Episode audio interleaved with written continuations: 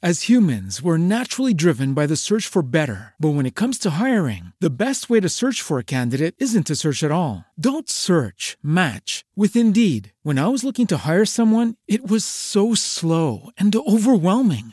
I wish I had used Indeed. If you need to hire, you need Indeed. Indeed is your matching and hiring platform with over 350 million global monthly visitors, according to Indeed data, and a matching engine that helps you find quality candidates fast. Ditch the busy work. Use Indeed for scheduling, screening, and messaging so you can connect with candidates faster. And Indeed doesn't just help you hire faster. 93% of employers agree Indeed delivers the highest quality matches compared to other job sites, according to a recent Indeed survey. And listeners of this show will get a $75 sponsored job credit to get your jobs more visibility at Indeed.com slash podcast. That's Indeed.com slash podcast. Terms and conditions apply.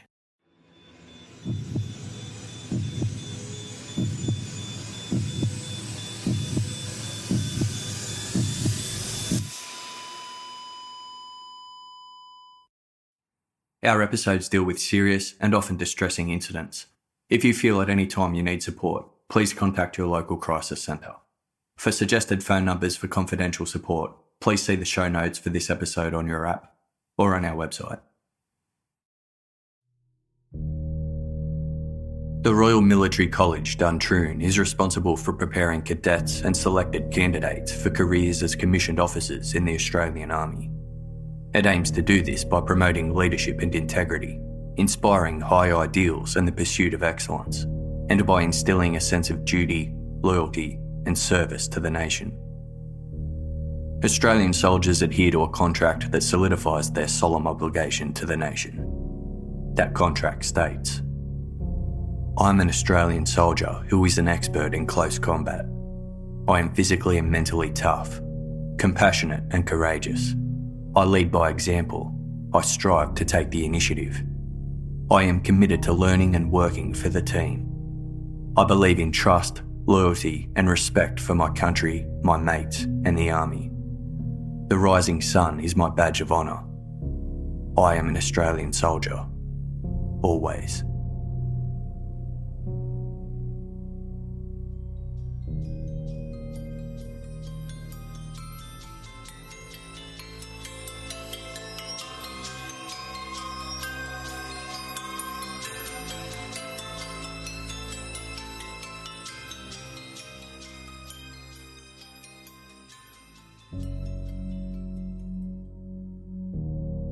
Julian Knight was born in Melbourne, Victoria, on March 4, 1968. His birth parents weren't ready to have children, so baby Julian was given up for adoption. Julian's birth parents then went their separate ways, with his mother moving to South Africa, where she later remarried and has lived ever since. What happened to Julian's birth father is unknown. When he was just 10 days old, Julian was adopted by a loving couple named Ralph and Pamela Knight who were thrilled to become parents. When they held Julian in their arms for the first time, they instantly fell in love with their new son. Over the next few years, they adopted another two children, Sarah and Matthew, and together the five became a happy family. There were no secrets. All three children knew they were adopted and fully embraced Ralph and Pamela as their own parents.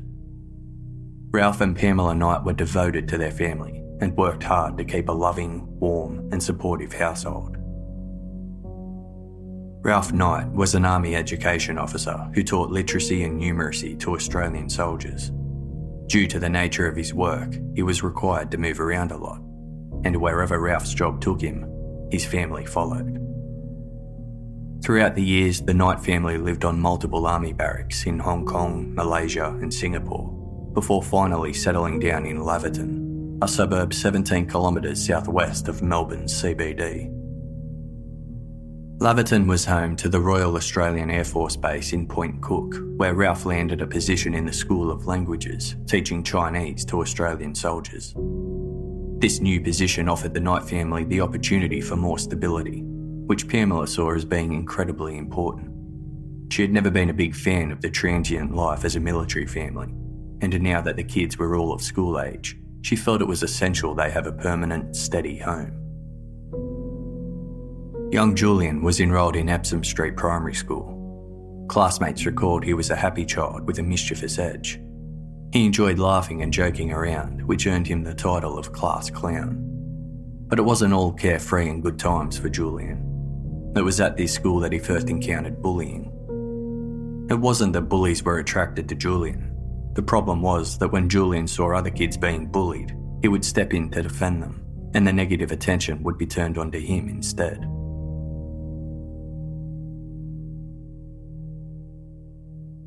Julian idolised his father, which fostered a deep fascination for the military within him. From a young age, Julian dreamed of the day he was old enough to serve as a soldier in the Australian Army. He hung off every word that his father told him about life in the Army and learned as much as he could about the military by watching war movies, reading books, indulging in his own war games, and playing with model tanks and soldiers. It was an obsession that knew no bounds which only made things more difficult for Julian when Ralph and Pamela Knight announced they were getting a divorce. Julian was 12 years old. The Knight children didn't take this news well. Julian admired his father deeply and saw his decision to leave as the ultimate rejection. Ralph Knight moved out, and the kids only had the chance to visit him every second weekend, until he was assigned to a new role in Canberra, and visits dwindled down to just a few a year.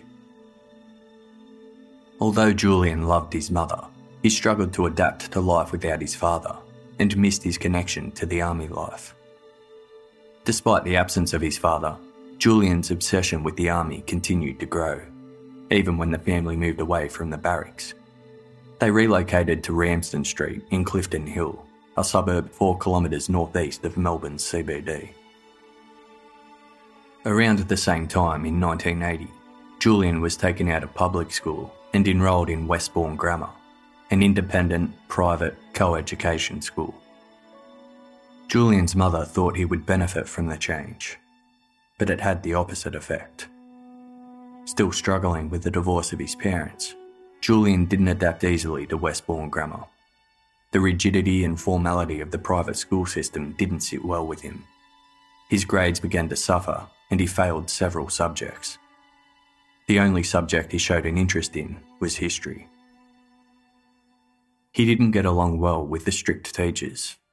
Some female faculty members said they were intimidated by him. He harboured an intensity which gave them the feeling he would burst into a violent rage at any moment. He didn't seem concerned about making friends and was constantly getting in trouble. At one point, Julian locked the teacher out of the room and laughed as she struggled to find her way in. On another occasion, he set firecrackers off in the school lockers. He expressed creativity through drawing cartoons of extreme violence and passing them around the room for other students to look at, getting a kick out of their reactions. In one cartoon titled Seymour the Six Million Dollar Mouse, the main character goes on a shooting rampage, killing 16 enemies in one frame. Another panel shows the main character holding a machine gun surrounded by corpses. The only colour featured is blood red, which Julian had scribbled over the bullet riddled bodies. He wrote above in capital lettering War is hell. His antagonistic behaviour and disregard for others earned Julian the reputation as the school bully. He lived up to the title, constantly picking fights with younger, smaller students. Corporal punishment was still legal in Victorian private schools at the time, so when counselling didn't help change his behaviour, Julian was hit with a cane. Despite regular visits to the principal's office and multiple disciplinary warnings being sent to his parents, Julian failed to curb his negative behaviour. Discipline and punishment only seemed to escalate it. After three years at Westbourne Grammar, the final straw came in 1982 when Julian, who was now in year 8, got himself in a serious altercation with another student named Archie Clark. A year younger, Archie was also a bully who had been instructed by his father to always finish the fight. The pair got into a senseless argument over a soccer ball, with Archie initiating a fight by pushing Julian in the chest and throwing the first punch. Encouraged by his soccer mates to hit back, Julian did just that. swinging at Archie several times until he fell onto the ground. When a teacher approached, Archie stopped fighting, but Julian continued. He drew his leg back and ferociously kicked Archie in the head several times, resulting in Archie being concussed. Julian was taken to the principal's office for corporal punishment. Afterwards, he boasted to his classmates about the cuts on his hands. It was clear to the staff at Westbourne Grammar that Julian wasn't going to be rehabilitated. He was set and found enjoyment in his aggressive and violent ways. Julian was promptly expelled from the school. Archie Clark's father pressed charges against Julian for the injuries caused to his son. The case appeared before the Children's Court, where Julian was charged with assault by kicking. If convicted, it would damage his chances of entering the Royal Military College he so desperately longed to join. The Children's Court magistrate decided that a conviction wouldn't benefit either of the boys, as both were already struggling to keep their reputations and behaviour in check. The charges were dismissed, with a simple apology deemed the appropriate punishment. By now, Julian was attending Fitzroy High School in North Fitzroy, a public co-education school that was much more relaxed than Westbourne Grammar. But he failed to improve. His grades continued to drop, and he found himself in trouble for smoking, fighting, and setting firecrackers off in the classroom. Julian still held on to his childhood ambitions of joining the military, except now, that interest had grown into an obsession. He daydreamed about life as a soldier imagining himself in battles where he fought against the odds to die as a hero in combat. Classmates were well aware of Julian's infatuation with the army, as he often talked about his goal to become a soldier and about his interest in firearms. He wore a military jacket as casual wear and read Soldiers of Fortune magazines. His bedroom walls were covered in posters of army paraphernalia and disturbing newspaper clippings featuring pictures of corpses in war torn areas. In 1984, Julian applied for a transfer to Melbourne High School so that he could partake in their Army Cadet program. The program offered courses in radio work, map navigation, medical work, and elementary field engineering. The cadet program was an entry level recruitment platform that led into the Army Reserves, and after that, the Royal Military College, Duntroon, in Canberra. As part of the approval process for enrolment into Melbourne High, Julian had to sign an agreement stating that he would obey the rules. Knowing it would impact his chances of entering the Army Reserves if he messed up, Julian knuckled down and avoided trouble. He was a loner and seemed to prefer his own company to that of his peers even though many of the other students also came from broken homes and shared an interest in the army. He was particularly aggressive and overly sensitive about his family life. Julian's grades were still poor, but he managed to stay out of trouble and maintain a position in the cadet program, where his passion for the army was further solidified. He attended camps during school holidays, where cadets were required to learn how to fend for themselves surviving in the bush on rations while trapping and killing wild animals for additional food. Although his marks were below average, Julian managed to complete year 11 and 12 and graduated from Melbourne High at the end of 1985.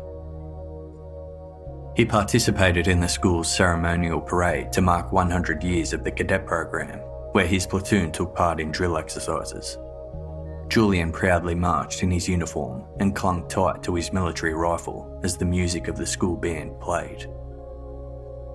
In his Year 12 yearbook, Julian was remembered less for his worthiness as a soldier and more as the class outcast and mischief maker. Quote, Julian Knight inherited the role of Cadet Unit Loony and Chief Political Agitator.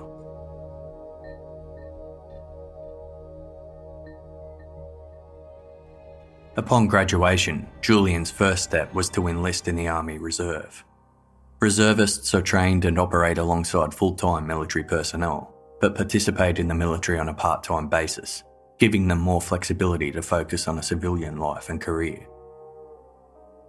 Julian Knight considered his work with the reserves as a stepping stone into the full time military career he had dreamed of since childhood.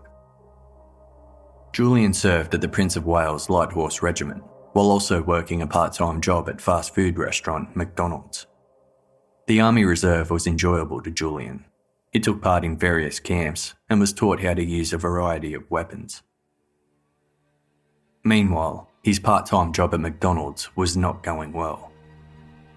Julian, who was unapologetically racist, was vocal about his disdain for having to work alongside and clean up after customers from Asia and Mediterranean Europe. He would even pretend to shoot them with an imaginary gun. Throughout school and amongst the cadets, Julian was known as a racist, often talking candidly about his desire to kill certain races he felt were invading Australia.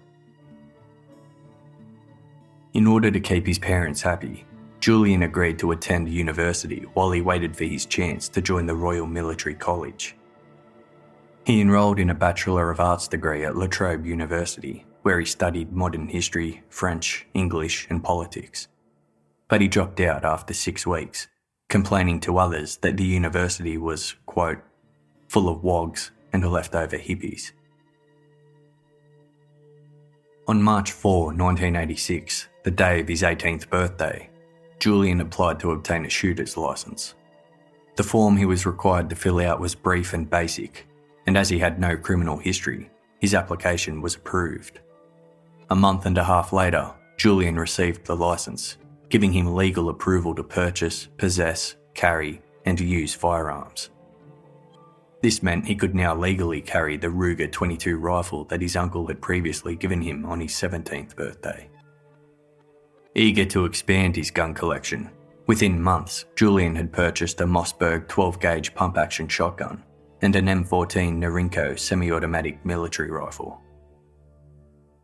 Since late high school, Julian had been in a tumultuous relationship with a young woman named Katie, not her real name.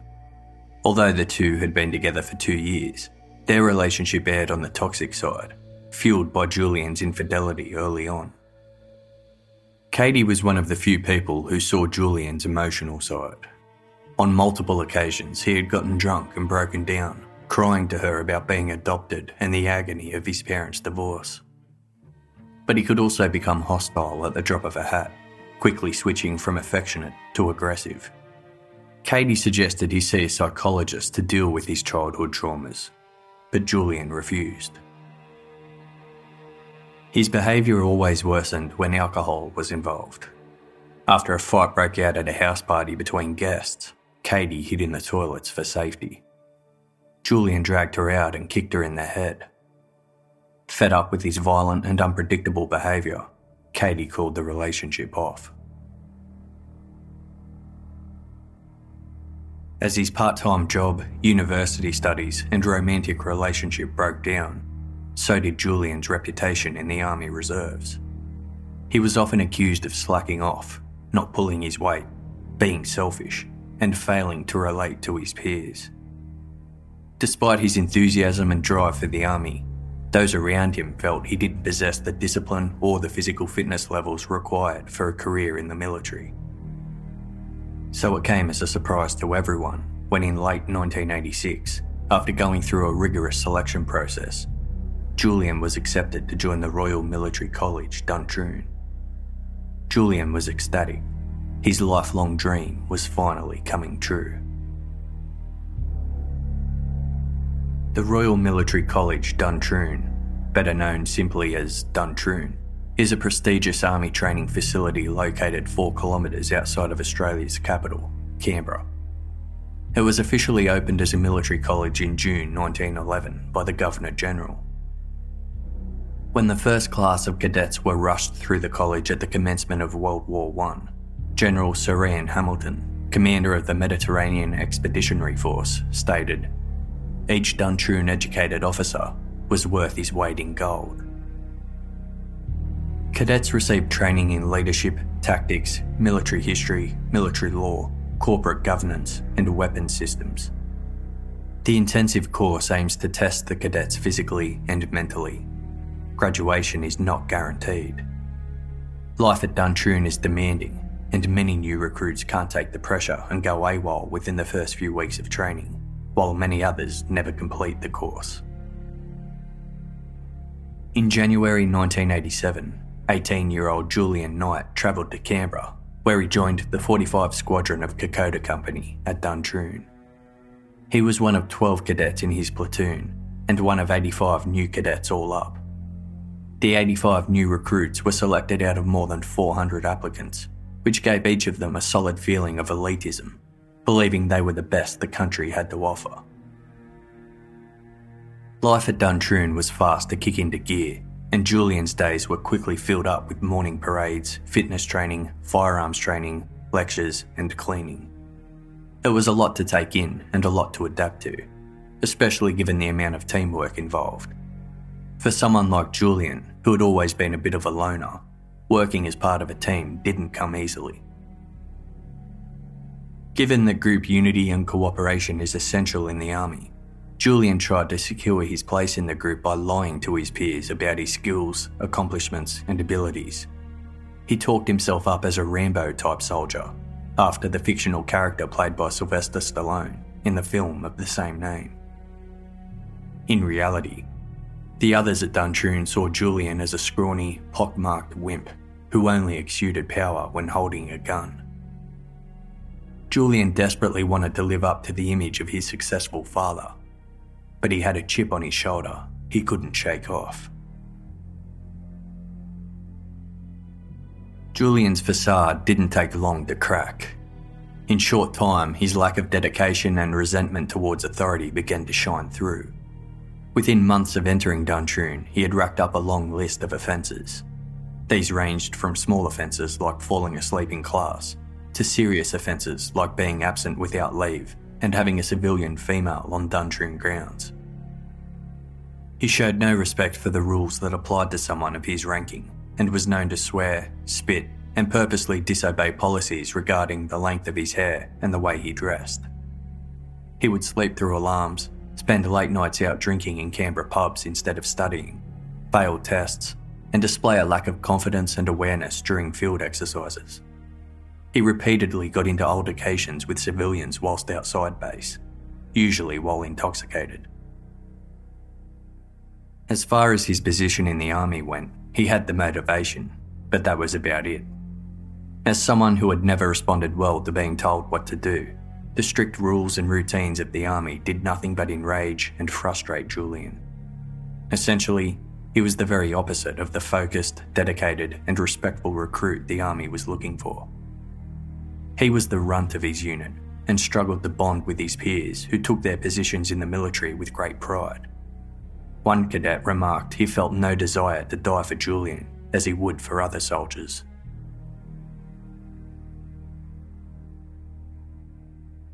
The Australian Defence Force Academy and Royal Military College have a history of allegations of hazing and brutality amongst younger cadets. Known as bastardisation, these acts are considered serious criminal behaviour, although many go unreported or are denied entirely by officials. At the most serious end of the spectrum, reported acts of bastardisation include rape, beatings, sodomy, burning, branding, forced consumption of toxic substances, sexual humiliation, and other acts of violence. But less serious rituals of degradation and abuse of power are most common. During Julian's first few months at Duntroon, he experienced bastardisation firsthand. He was targeted by older cadets for his lack of conformity. In one instance, he was made to stuff an entire piece of toast lathered in peanut butter into his mouth at once, making it difficult to breathe, chew, or swallow. In another act, he was made to serve food to peers by getting on all fours, carrying plates on his back, and crawling across the floor. At times, he was also beaten, Senior cadets lashed out at Julian, aiming to break down his bravado and crack his disrespectful attitude and insubordination. However, it had the opposite effect, fueling Julian's resentment towards authority and his refusal to obey. Tensions reached boiling point for Julian during a night out at the Private Bin nightclub in Canberra. He had recently been in trouble for being absent without leave and had been instructed not to leave the academy grounds. Older cadets were livid when they spotted Julian out at the club on a Saturday night, yet again disobeying and disrespecting orders. Sergeant Major Philip Reed was particularly riled up about Julian's presence at the club. Throughout the night, Sergeant Reed approached Julian and demanded he leave, but Julian refused. Things got heated and a fight broke out. Julian suffered multiple blows to the head from Sergeant Reed and another cadet who got involved. Afterwards, Julian was kicked out of the nightclub. He went to a nearby public toilet block and cleaned the blood off his face. Instead of returning to Duntroon as he had been told, he re entered the nightclub. Sergeant Reed stood with his back against the bar, talking to a group of first class cadets. Julian took a knife out of his pocket, approached Sergeant Reed, and swiftly stabbed him twice in the right side of his face. Sergeant Reed sustained two deep lacerations near his ear. Julian was admitted to the surgical ward of Canberra Hospital for an accidental self inflicted gash in his hand. Sergeant Reed's wounds were non life threatening and he fully recovered. Upon his release from hospital, Julian was charged with three offences malicious wounding, assault occasioning actual bodily harm, and assault. He was given two options suspension from the army until the court hearing, or resign from Duntroon.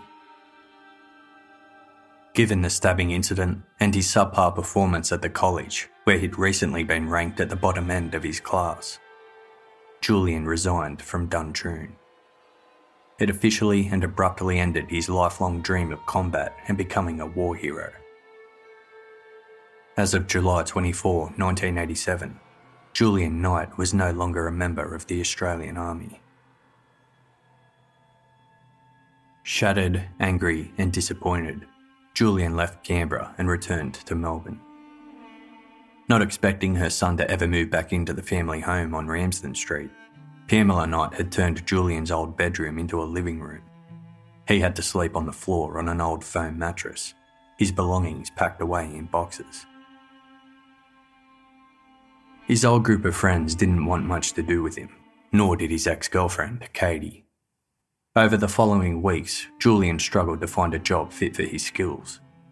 He enrolled in a security course, only to find out most security companies wanted their employees to be at least 25 years old.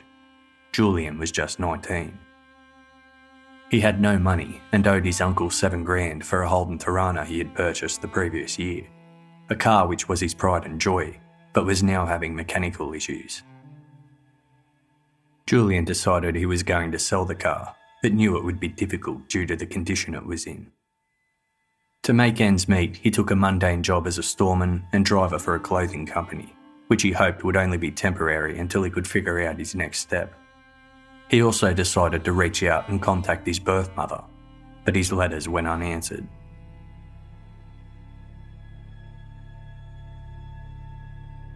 On the morning of Sunday, August 9, 1987, Julian woke up seedy and hungover. The night before, he found out his ex girlfriend was having a house party that he wasn't invited to. Upset, Julian spent the night drinking alcohol to numb the sting of rejection. Around midday, he dragged himself out of bed and across town to his grandmother's house in Hawthorn. His family was gathering to celebrate his mum's birthday from earlier that week. Julian stayed until around 4pm before driving his 15 year old sister home. The gearbox in his car had been malfunctioning, and on his way home had jammed entirely, getting stuck in second gear. His chances of selling the car were now jeopardised, he'd have to find a way to pay for repairs. Slowly and with great effort, he managed to get the car home to Ramsden Street.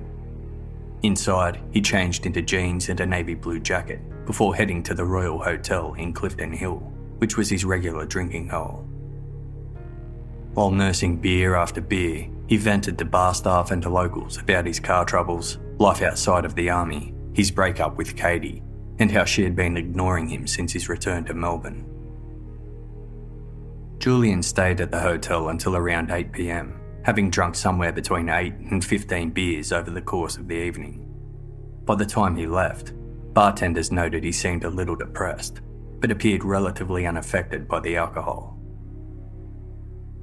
After the pub, Julian walked home to Ramsden Street. His mother and sister were home watching a movie on TV. Julian's 16 year old brother was staying the night at his grandmother's house in Hawthorne. Julian headed upstairs and entered his mother's bedroom. Reaching under her bed, he pulled out a box where he kept his three guns a 22 caliber Ruger rifle, a 12 gauge 8 shot pump action shotgun, and an M14 semi automatic military rifle. Julian picked up all three. He then went to his mother's cupboard where he stored his ammunition. He collected three 10 round rotary magazines for the Ruger, a belt of 25 rounds of ammunition for the shotgun, and one 60 round magazine for the M14 rifle. He loaded all three guns and slipped a single bullet into his pocket, labelling it his suicide bullet. Slinging the M14 over his shoulder, Julian carried the 22 and the shotgun and went back downstairs. It was approximately 9:29 p.m. when heavily armed Julian Knight snuck out of his house. He immediately took off running in a westerly direction down the quiet, tree-lined Ramsden Street moving towards Hoddle Street. Hoddle Street forms part of a large urban highway that runs for three and a half kilometres from the suburbs of Clifton Hill to Richmond, where it then turns into Punt Road. Located less than five kilometres from Melbourne's CBD, Hoddle Street is one of Melbourne's major thoroughfares, connecting north and south and servicing thousands of cars every single day. The section of Hoddle Street at the western end of Ramsden Street is a four lane arterial main road, busy with a constant stream of traffic. On Sunday nights, cars flow up and down Hoddle Street, carrying people home from weekend getaways, relaxing Sunday outings, inner city activities, and work. It was no different the night of Sunday, August 9, 1987 as Julian Knight slipped under a fence and emerged on the eastern edge of Hoddle Street. Pairs of headlights glistened and passed by as Julian crept along the darkened side of the road. He knelt down into some shrubbery, hiding himself from view.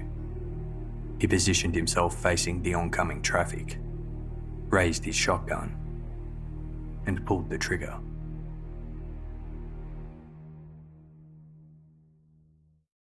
As humans, we're naturally driven by the search for better. But when it comes to hiring, the best way to search for a candidate isn't to search at all. Don't search, match with Indeed. When I was looking to hire someone, it was so slow and overwhelming. I wish I had used Indeed. If you need to hire, you need Indeed. Indeed is your matching and hiring platform with over 350 million global monthly visitors, according to Indeed data, and a matching engine that helps you find quality candidates fast. Ditch the busy work. Use Indeed for scheduling, screening, and messaging so you can connect with candidates faster. And Indeed doesn't just help you hire faster. 93% of employers agree Indeed delivers the highest quality matches compared to other job sites, according to a recent Indeed survey. And listeners of this show will get a $75 sponsored job credit to get your jobs more visibility at Indeed.com slash podcast. That's Indeed.com slash podcast. Terms and conditions apply.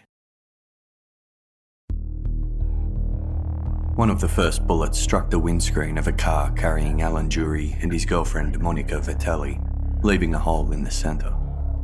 The couple initially thought their car had been struck by a rock. As they were pelted with more bullets, the realisation of what was actually happening became terrifyingly clear. Alan shouted at his girlfriend to duck down. Monica slid in her seat, shielding herself behind the dashboard. Alan struggled to steer the car away from the onslaught whilst keeping his own head lowered and out of the shooter's line of sight. Gunshots continued to hit the passenger side of their car, causing the windows to smash. Broken glass struck Alan on the side of his neck, below his left ear. Desperate to find cover, Alan turned the car away from the openness of the road and into a nearby mobile service station, barely 100 metres away. He raced inside, yelling at the staff that they'd been shot at and to call police. Staff ushered customers and passers by inside, hastily flicking off the building lights as the group ducked in the darkness away from the windows. Sergeant Graham Larchin and his partner, Senior Constable Betty Roberts, had spent that Sunday afternoon investigating two unrelated firearm incidents near Northcote Police Station. It was around 9:30 p.m. when the pair heard the crack of gunfire in the distance. By now, several drivers had been fired upon whilst travelling along Hoddle Street. Some of these drivers came across a police car nearby and they stopped to report what had happened. Bigger, they're calling with 303. Collingwood 303. Collingwood 303, we've just received a call um, from a passerby. There's two cars being shot at in Hoddle Street, just after Rosemere Street. As police rushed to the scene, persons in and around Hoddle Street heard what they thought to be small explosions, like fireworks. Unaware a gunman was indiscriminately firing upon anyone who crossed his path. Cars approached the area with little concern, only to be bombarded with bullets from the unseen gunman. Drivers desperately steered out of the line of fire. Some managed to floor down Hoddle Street and out of danger. Many others only got as far as the mobile service station, where Alan Drury and Monica Vitelli had taken sanctuary. Over the following minutes, a long line of cars had gathered there. The passenger side of each was littered with bullet holes. Drivers and passengers emerged shaken and confused. Some were wounded. They took cover within the service station, waiting for police to arrive. The gunfire was too close for comfort, but none were willing to risk heading back out onto Hoddle Street to try and get to a safer location. 24 year old Vesna Markovska and her boyfriend Zoran were returning home from a party. They were driving in separate cars, Zoran following behind Vesna. Their route took them straight down Hoddle Street. As their vehicles neared the Ramsden Street intersection, Vesna's windscreen suddenly shattered, sending sharp flakes of glass into the car. Having no idea what happened, she pulled over and parked before getting out to investigate. Zoran stopped his car to see if Vesna was okay. Suddenly, a burst of 13 gunshots pierced through Zoran's windscreen. Vesna stood exposed on the street, little time to react. Six bullets penetrated her body. Zoran, who had received lacerations to his hands and pellet wounds to the side of his head, fell out of his car and raced to her. He bent over Vesna's body, frantic and helpless, as his girlfriend lay dying in front of him. News of casualties on Hoddle Street reached police. They were fast converging on the area with sirens wailing, blue and red lights flashing. As they approached the scene, they were greeted by a volley of gunfire. Roger, uh, what's the situation there? Uh, three, uh, three is injured. Yeah, one female's been uh, shot, I believe, or glass wound. Rifle shot, been shot now. We're reversing. 27 year old Englishman Robert Mitchell was returning home from dinner with friends. As he drove down Hoddle Street, he spotted cars parked off to the side and a woman wounded on the ground. It looked as though a vehicle accident had occurred, or perhaps the woman had been hit by a car. Robert pulled over to offer his assistance.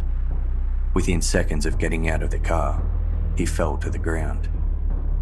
The bullet that struck him killed him instantly.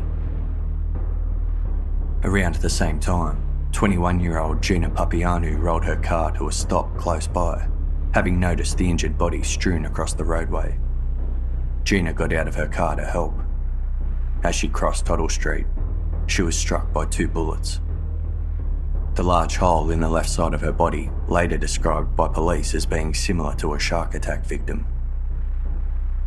The sound of gunfire, smashed glass, screeching brakes, car horns, and screaming rung out through the surrounding suburbs. The chaos caught the attention of 26 year old John Muscat and his friend Peter Kermy, who were at a friend's place on nearby Turnbull Street. A neighbour told them someone was outside shooting and that he'd just called the police. John and Peter decided to see what was going on. As they reached Hoddle Street, they met a third man, Steve White.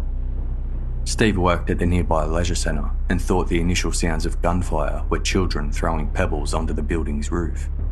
When he went outside to investigate, he witnessed the gunman firing on passers by. Steve warned the other men of the danger, and the trio cautiously crossed the street, approaching the bodies of Vesna, Gina, and Robert. As they got close, the gunfire recommenced. John Muscat was struck six times in the left shoulder, chest, head, neck, and right ear. Peter Kermey was hit in the right arm, chest, and thigh. Both men fell to the ground. Steve White managed to avoid the bullets, taking shelter behind a tree about five metres away. The firing stopped. Steve thought the shooter either fled or had run out of bullets. He crept out from behind the tree and immediately rushed to help John and Peter. The flash of two rifles being discharged at the same time sparked in the distance.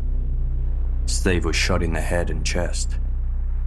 Despite their injuries, all three men were still alive, laying helpless in the wide, open expanse of Hoddle Street. 53 year old Dusan Flajnik travelled south on Hoddle Street on his way to work at the Carlton Brewery. His brown Sigma sedan was struck by two bullets. One lodged itself in the back seat behind the driver's side door. The other struck Dusan, ending his life. Not far behind, Kevin Farmer drove his 23 year old wife, Tracy Skinner, and their 18 month old son down Hoddle Street, oblivious to the destruction they were heading into. Their baby son was dressed for bed and nestled in his mother's lap on the passenger seat. The couple spotted Dusan's car stopped in the middle of Hoddle Street as well as the other cars parked off to the side. Bodies lay around them. They didn't have much time to assess the situation before their own car was pelted with gunfire. Tracy quickly lowered her baby between her legs to protect him. A 308 bullet made contact with the car, smashing the passenger side window and hitting Tracy directly in the face. Kevin sped the car to the mobile service station further down the road. He screamed, He's killed my wife. My wife is dead. I'll kill the bastard. I'll kill the bastard.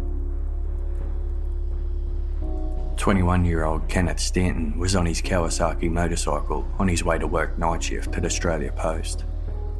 As he sped down Hoddle Street, he was struck by a bullet, knocking him off his bike. Kenneth was seriously injured, but still alive. As he cried out for help, a flurry of bullets was sent in his direction, ending his life. By now, Julian Knight's shooting spree had been going on for an agonising 15 minutes. Police and paramedics pressed forward despite being shot at on sight. At this stage, they didn't know how many active gunmen were in the area, where exactly they were, or how many victims they had amassed. Police radio was a loud and frightening mess of sirens, gunfire, and panicked officers. Roger 303, uh, presumably still on foot, is he? He's still fine. WS 203, we're in Cemetery Road, we're heading that way. Roger, 303, back off in a safe position. After blocking traffic along nearby Queen's Parade, Sergeant Graham Larchin and Senior Constable Betty Roberts drove towards High Street.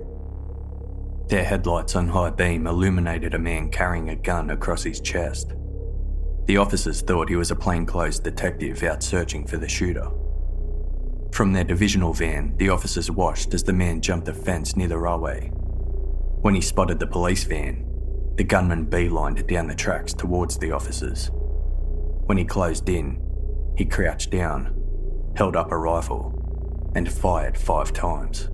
Just been shot at. Northern 232, uh, repeat your message. 232, I'm at High Street and Urquhart Street. Been shot at from somewhere towards the railway station, I think. The shooter quickly disappeared into the dark surrounds. Sergeant Larchin told Senior Constable Roberts to use this as an opportunity to escape to safety. Sergeant Larchin got out of the police car and ran along the street in a zigzagging motion to make him a difficult target to shoot, while scanning the shadows for the gunman. Meanwhile, police and paramedics reached the mobile service station on Hoddle Street. There, they discovered the body of young mother, Tracy Skinner. Because they're coming at 203. Collingwood 303. Because we have a really badly injured lady. She's been shot Collingwood 303. What's the location? Pilot 03, we're still at the mobile service station. A police helicopter appeared over the Clifton Hill area, scanning the residential streets below with a blinding spotlight. As they hovered, bullets flew past the helicopter from the unseen shooter. The first few shots missed, but then one hit. Yeah, 495, Agent. Air 495, go. 495, we've just been hit underneath the helicopter. Uh, at this stage, all systems still okay. By 10 pm, the usually quiet and narrow streets of Clifton Hill and its surrounds were a flurry of action. Police cars sped by as officers sprinted through yards and alleys with weapons raised. During the frantic search, Constable Colin Chambers ran into the gunman who had taken up position on the end of the Queen's Parade Bridge, which spanned Merry Creek. Constable Chambers was shot in the torso, just above his right hip, and quickly took cover under his police car. The police helicopter hovering above set its bright lights on the gunman, causing him to fire his rifle back in return. After being hit three times and sustaining damage to the engine, the helicopter was forced to land. Air 495, VKC. Air 495. 95, we've been uh, hit underneath. We have to put down in an oval. We uh, check damage. At approximately 10:13 p.m., less than 45 minutes since the shooting began, a possible sighting of the gunman near Queen Street and Russell Crescent in North Fitzroy was radioed to Constable John Delahunty. Delahunty arrived to the area alongside a second responding unit, Constable Ralph Lockman, who'd come from the Russell Street Police Headquarters. Constable John Delahunty, quote, We could hear the police helicopter nearby and we could hear more shots. And the helicopter came up on the radio saying they'd been hit. And I remember saying to Ralph, Geez, close. He's coming this way. We were standing outside the car because we didn't want to sit in the car and be a target. And then Ralph smacked me and said, There he goes. And I could just see this figure running across the road on Russell Crescent. Fearing they might lose sight of the suspect, the officers got into a divisional van and gave chase. Delahunty fishtailed the van and came to a grinding halt, cornering the shooter in a laneway. The car's headlights illuminated the gunman, who opened fire on the police car, showering it with bullets. Constable Delahunty, quote, I started to open the door, and that's when he started shooting. He just opened fire, and that's when I felt the impact to the side of my head. The handbrake was still in my hand, the lever had been shattered, and I saw some blood on my hand and knew I was shot. I bounced out of the car, and the shots just kept on coming. The bullets were going straight through the car. I lost sight of Ralph. I went straight to the ground and started crawling to get to the back of the car. I could feel the flicks of the bullet going over my head. I went to the side of the car and stood up and then fired back, and all I could see was the flash. I thought I'd hit him because it all went quiet. Agent, I've been shot. Unit uh, urgent. 213, we're off Russell Crescent, about 200 metres to the left. There's a fender and a weapon. Roger, uh, you have the offender. He's been shot, there's a bloody automatic weapon. Julian Knight was now out of ammo. Crouched down behind a low brick wall, he searched frantically for the suicide bullet he had tucked safely away in the pocket of his jeans. But he couldn't find it. The single bullet fired by Constable John Delahunty swept past him. Without a means to take his own life, and with police closing in, Julian was living his lifelong fantasy. He was about to die in combat in his own deluded blaze of glory. Yet, when confronted by the realization he was about to die, Julian Knight realised he didn't want to go through with it. He hastily threw down his empty M14 rifle and came out from behind the brick wall, hands raised in the air. He begged, Don't shoot. I'm unarmed. Don't shoot. Constable John Delahunty, quote, I couldn't believe how pathetic he looked. He was just a skinny, pathetic person who was begging us not to kill him. That was the thing that got me the most about him, is that here he is. He was scared, he was frightened, He was screaming and pleading, Don't shoot me. And yet he had just murdered seven people and shot dozens more. All up, Julian Knight had fired about 125 rounds of ammunition at 50 people. In total, 19 people were injured and 7 were killed. Vesna Markovska, Robert Mitchell, Gina Papaioannou, John Muscat, Dusan Flajnik, Tracy Skinner, and Kenneth Stanton. Constable Ralph Lockman forced the gunman onto the ground. The police were convinced there were multiple gunmen, so they were screaming at him to tell them where his accomplices were. When he said there were no others, they slammed him onto the bonnet of the police car, handcuffed him, and called for backup. It wasn't long before more police arrived by car and on foot. As the gunman lay handcuffed on the ground, he told the police his name Julian Knight. He had military training and acted alone. Detective Senior Constable Richard McIntosh stepped forward and told Julian he was under arrest for murder. At the St Kilda police station, the ease at which Julian Knight gave his full confession shocked everyone. Julian answered questions openly and honestly, responding with disturbing calm. He consented to requests for blood samples and swabs checking for firearm residue. Detective Senior Constable Richard McIntosh remarked interviewing Julian was like dealing with a spoiled child rather than a hardened criminal. Detective Senior Constable Graham Kent had a similar impression of Julian. Quote, It was as if we were talking to someone who was very immature, incredibly self centered, who was playing out a fantasy and had no understanding or care for its consequences. The homicide squad detectives asked Julian to recount his movements that day. When asked why he decided to go home and grab his guns and ammunition, Julian answered that he wanted to see what it was like to kill someone. He believed that as soon as he killed someone, the Special Operations Group would arrive and finish him off. Julian revealed his initial desire was to be killed. He admitted that he'd been thinking for years about what it would be like to kill and be killed as a military man. He said his plan was to keep shooting until he ran out of ammunition, at which point he would end his life in the blaze of glory moment he'd fantasised since childhood. Detective Senior Constable Graham Kent, quote, The biggest part of it was around him wanting to experience combat and wanting to know what it was like to kill people and wanting to get into what he called the theatre of war, where he would be in combat. The problem with that explanation of his is that it doesn't stack up, because he was shooting at unarmed people, civilians. And the moment he was confronted with armed police who did fire one shot at him, he immediately gave up. Although he never appeared to be affected by alcohol, Julian claimed the shooting would never have happened if he hadn't been drinking that night, as he lost all control when he consumed alcohol and had a terrible temper. Julian agreed to participate in a recorded reenactment of the night's events. He accompanied the homicide squad detectives back to Hoddle Street. The vehicles of many of his victims remained in situ as Julian walked in handcuffs. I can't remember exactly, but I think it was here that I first propped. What did you do here? I think this is where I started shooting, Okay. And uh, were you standing or uh, kneeling kneeling? And which direction were you shooting?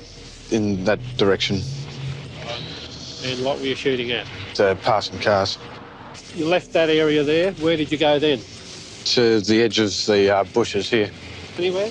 I prop there, Whereabouts? kneeling at the edge of the where the bushes start here. Yeah. And what did you do there? Um, continued firing, What was your intent when you were shooting at those cars? shoot at the people in them, And what was your intent towards those people? kill them.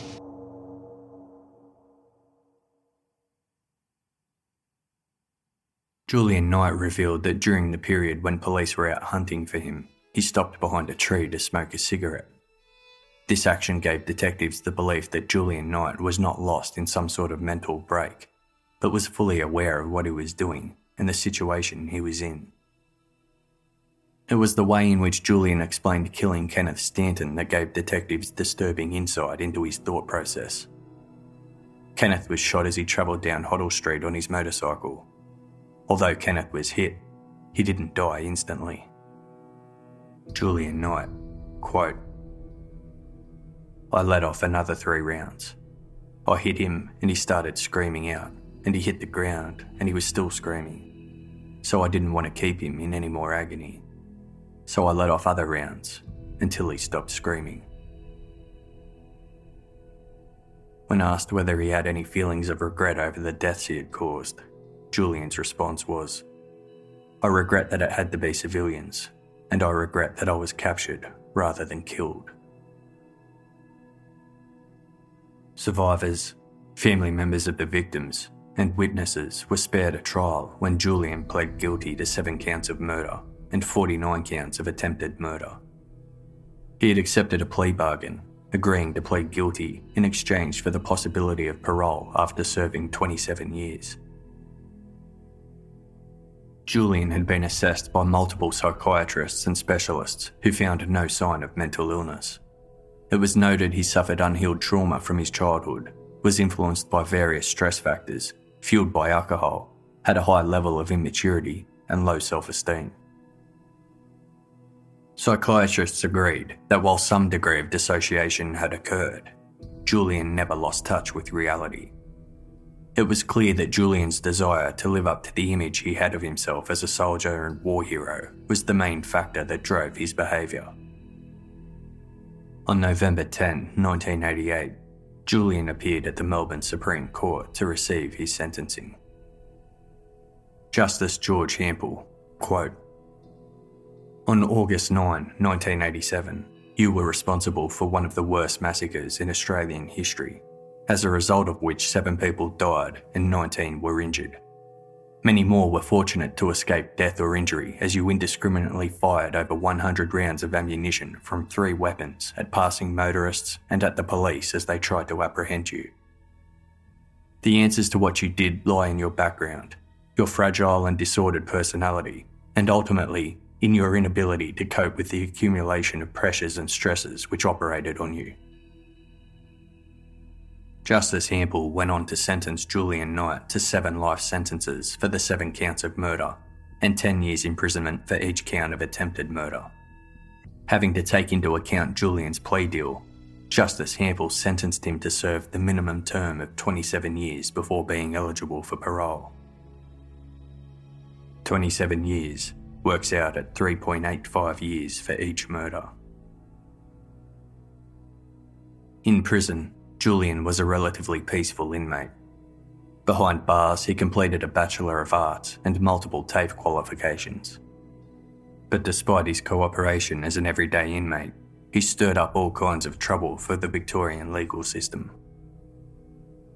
Over the years, he attempted to take legal action for a range of appeals, most of which had absolutely no basis and were destined to fail. He appealed that inmates who were participating in tertiary education behind bars should be eligible to receive Austudy, a monetary payment given to students by the Australian government. He appealed against the denial of his request for a computer and the denial of his request for the prison to sell e cigarettes. More ludicrously, he lodged a complaint to the Equal Opportunity Commission alleging discrimination against his political beliefs after prison officers removed numerous articles associated with the Ku Klux Klan from his cell. By 2016, Julian had attempted to lodge 40 legal actions, only 10 of which proceeded to court. The Victorian Attorney General then took him to court to declare him a vexatious litigant for life. This means he has to seek permission from the court before taking any new legal action in the future. In handing down his judgment, Justice Jack Forrest said, quote, Mr. Knight's applications, frequently baseless, take up scarce judicial resources and mean that other non vexatious litigants are delayed in accessing justice. Forensic psychologist Professor Paul Mullen assessed Julian and concluded he received satisfaction out of causing trouble. By May 2014, Julian Knight had served his 27 year sentence and was eligible to apply for parole. In a highly controversial move, in order to prevent him from gaining parole, the Victorian government purposefully amended the Corrections Act. This prevented the board from ordering Knight's release on parole unless satisfied, amongst other things, that Knight is in imminent danger of dying or is seriously incapacitated, and that as a result, he no longer has the physical ability to do harm to any person. Put simply, the law was altered so Julian Knight will never be released unless he is on his deathbed. As part of his original plea deal, Julian agreed not to raise in court any mention of the bullying and bastardisation he had endured while at the Royal Military College, Duntroon. When Julian's chance of parole was squashed, he decided this meant he was no longer bound by the stipulations of his plea bargain. In 2014, Julian Knight launched legal action against the Commonwealth over the alleged abuse he suffered as a cadet at Duntroon. He also applied for compensation as a victim of crime in the ACT Magistrates Court. But the statute of limitations had passed, meaning Knight had to seek an extension to have his case heard. Associate Justice Mossop agreed that Knight was clearly distressed by his experiences at Duntroon, but rejected his application for an extension, noting his habitual litigation in the past and the fact that he clearly gained satisfaction from legal proceedings. Whilst in prison, Julian Knight penned an apology letter to victims of his massacre. However, it was clear the letter was less an attempt to bring closure to the bloodshed but to air his frustrations at not receiving parole. Quote I offer my sincerest apologies to my victims and to all Victorians, but given the enormity of my crimes, that doesn't amount to much, does it? What else can I do? The Hoddle Street shootings were despicable, cowardly, and senseless. They were not, however, committed in anger as a war on society. 30 years have passed since the Hoddle Street shootings, and I am far from being the immature, disturbed, desperate teenager who committed them.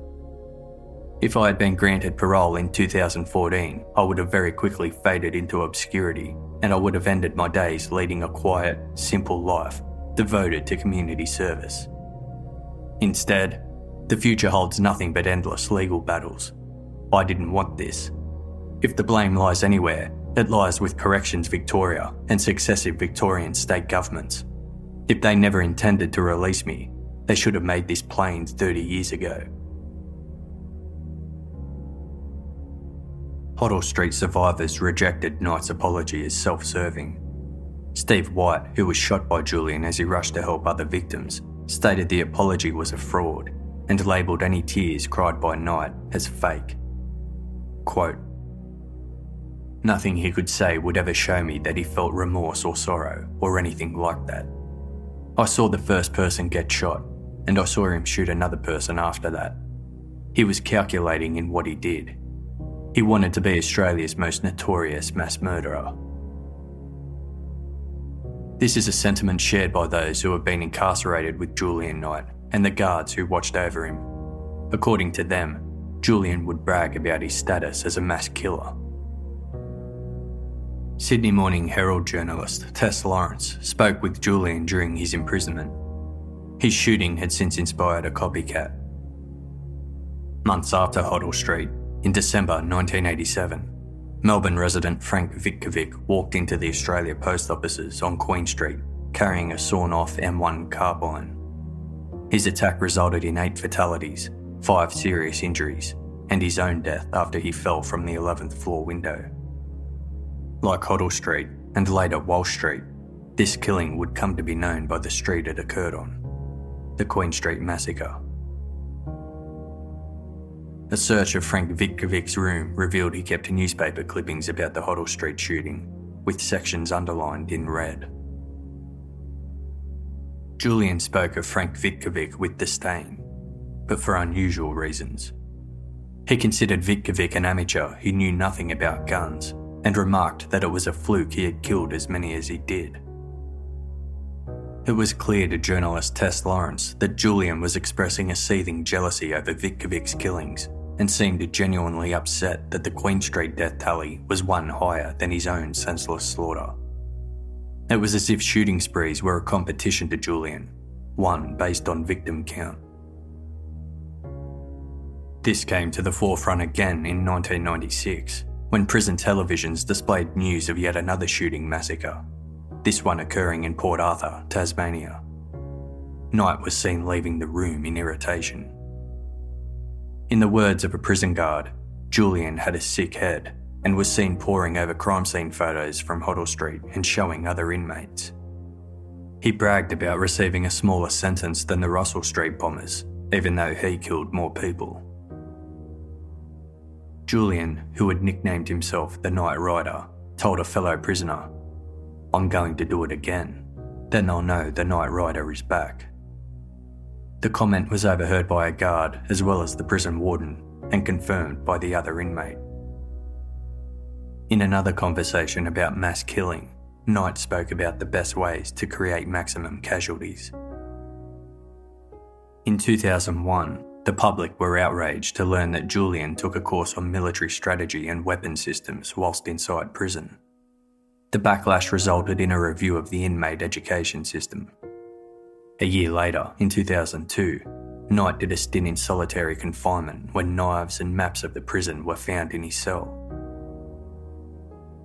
In prison, Julian wrote a manifesto of his recollections of the shooting. He wrote, These notes were written after I'd mentally gone over that night and psyched myself back into that frame of mind. The writing is short, sharp, and breathless, but adds no further insight into why Julian decided to go out and kill that night. A soldier who trained with Julian at the Royal Military College, Duntroon, stated after the massacre, quote, Trouble was, Julian was looking for a war. He was always saying he wished one would start in Australia. Well, he started his own war. The thing is, he fought a coward's war, didn't he? Civvy Street is no war zone. What he did was a terrible thing, don't you believe all that shit he tells you about the army training you to kill? I know he says he went into a killing mode that night, and that's shit. The last thing Duntroon does is teach you that sort of thing. That wasn't killing, that was murder. The army might teach us to kill, but it doesn't teach us to murder.